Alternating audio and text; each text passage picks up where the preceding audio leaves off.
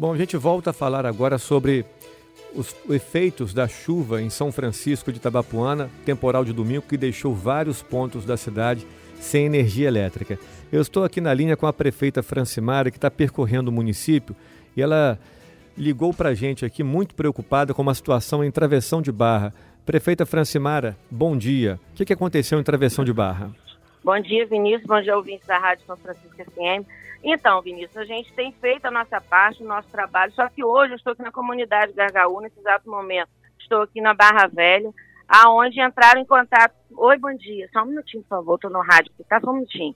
Onde entraram em contato comigo que acabou de cair no meio do asfalto um fio de alta tensão, inclusive está saindo fogo. E tem um outro fio cruzado com mais dois. Então, eu venho fazer um apelo como autoridade máxima até do município, que a gente, a nossa procuradoria, o nosso gabinete, a gente está entrando em contato não só com o Rodrigo, com o Anderson, com todos a ENA para estar tá pedindo ajuda e uma solução. A gente entende que hoje todo mundo diz que é a prioridade, mas essa questão da energia está muito perigoso. Nós estivemos aqui numa casa agora há pouco, onde a família está na rua, a gente também quer entrar para ajudar, mas está aqui com a energia ligada, vai, leva um choque, mata todo mundo.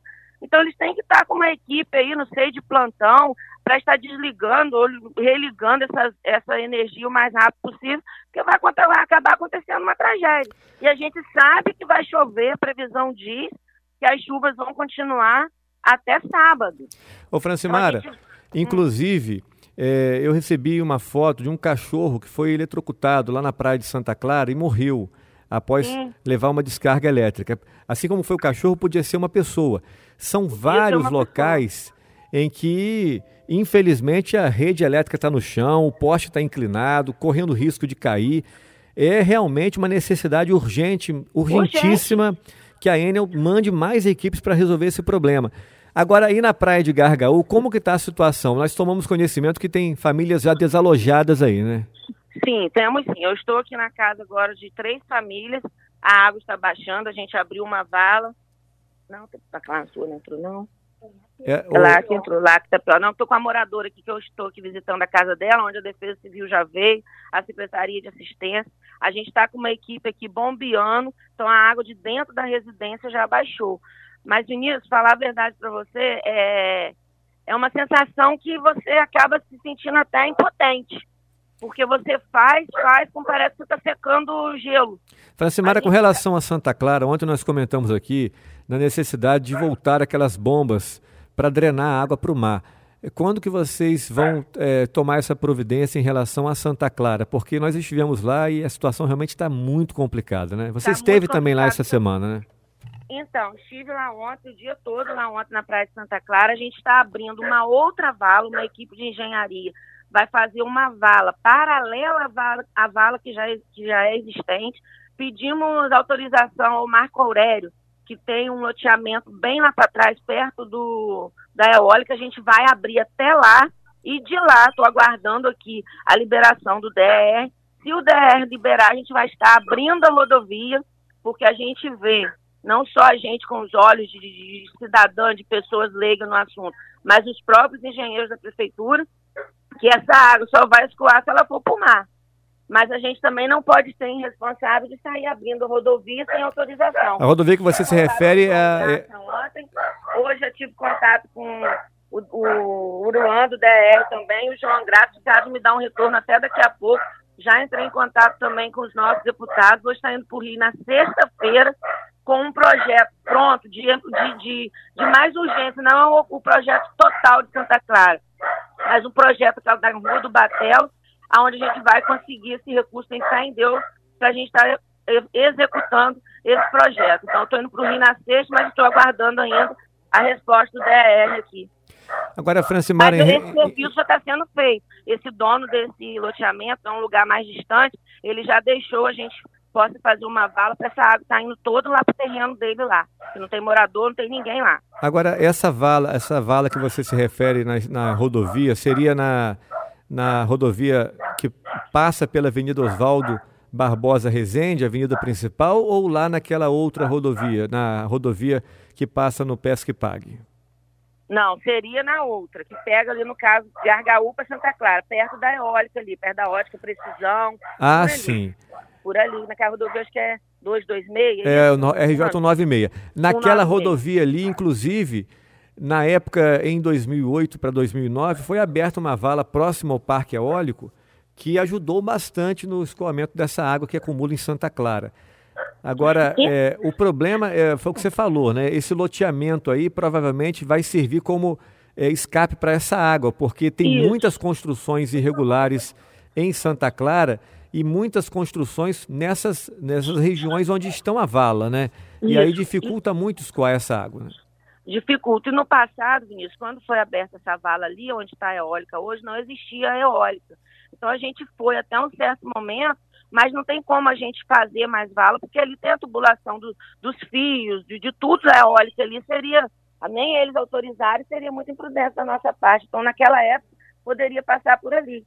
E, às vezes, on, é, ontem eu estive reunido com os moradores aqui de Santa Clara, estive aqui em Santa Clara, onde tinha mais de 50 moradores, a gente estava reunido, e eles estavam questionando, achando que a manilha do final dessa vala, chegando até Gargaú, estava entupido, mas não é o Rio Paraíba está cheio, então já igualou na vala, então a água nem vai nem vem, está igualado.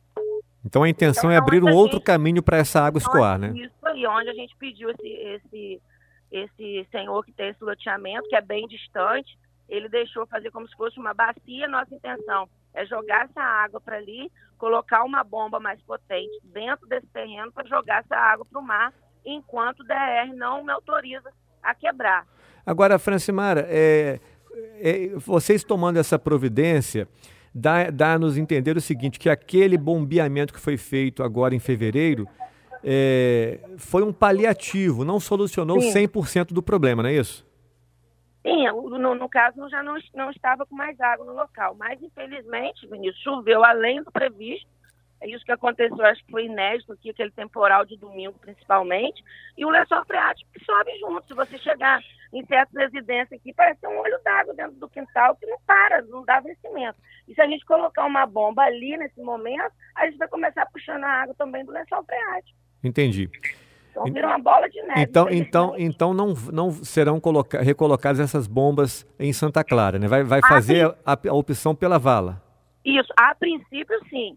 Se parar a chuva, a gente vai continuar com essa vala e colocar as bombas.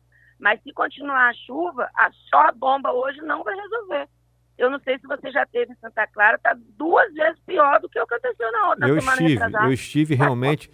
Tá, tá muito pior. Muito pior, muito pior. Lugares que nunca imaginou estar tá com água, está com água. E, a, e o problema maior, eu digo, de Santa Clara, igualmente vou, vou me referir à situação de Divinéia, porque a água ela não tem para onde sair. O problema é esse.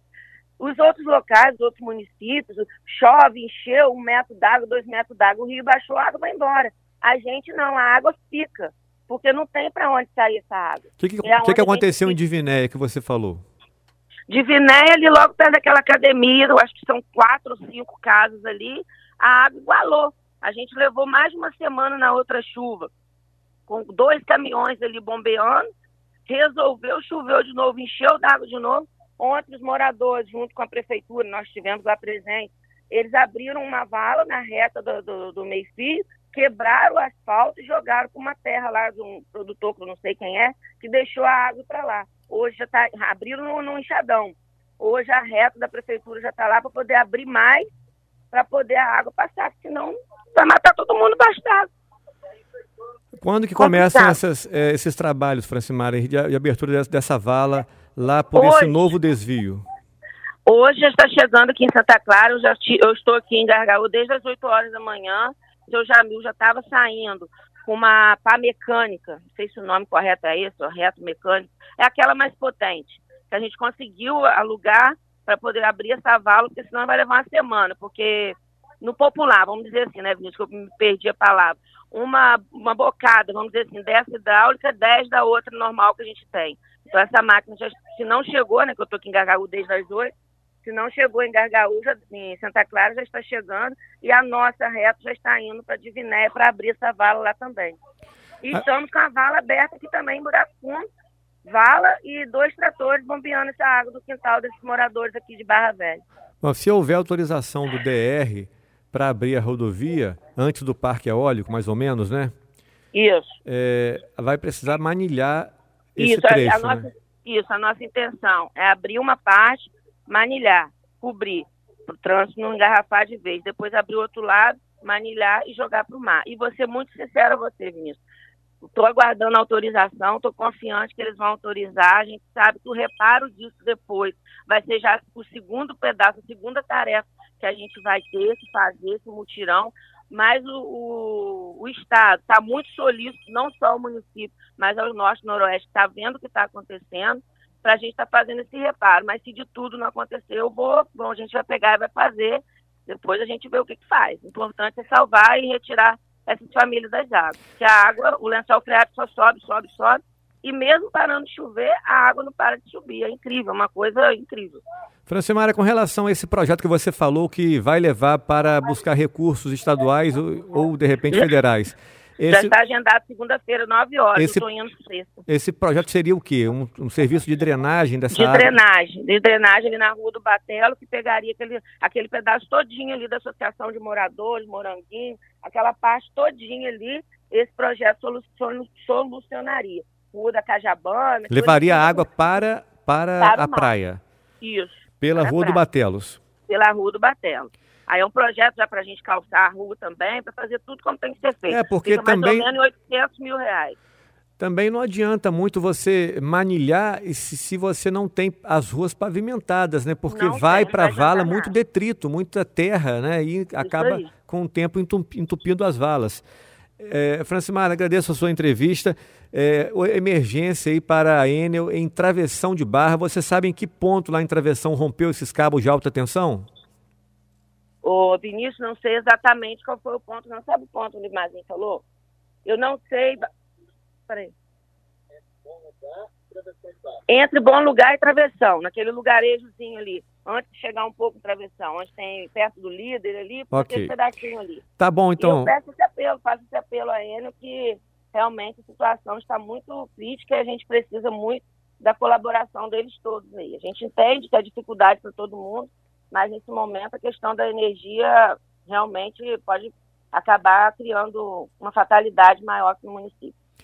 Tá bom, Francimar, um bom dia para você. Obrigado pela entrevista.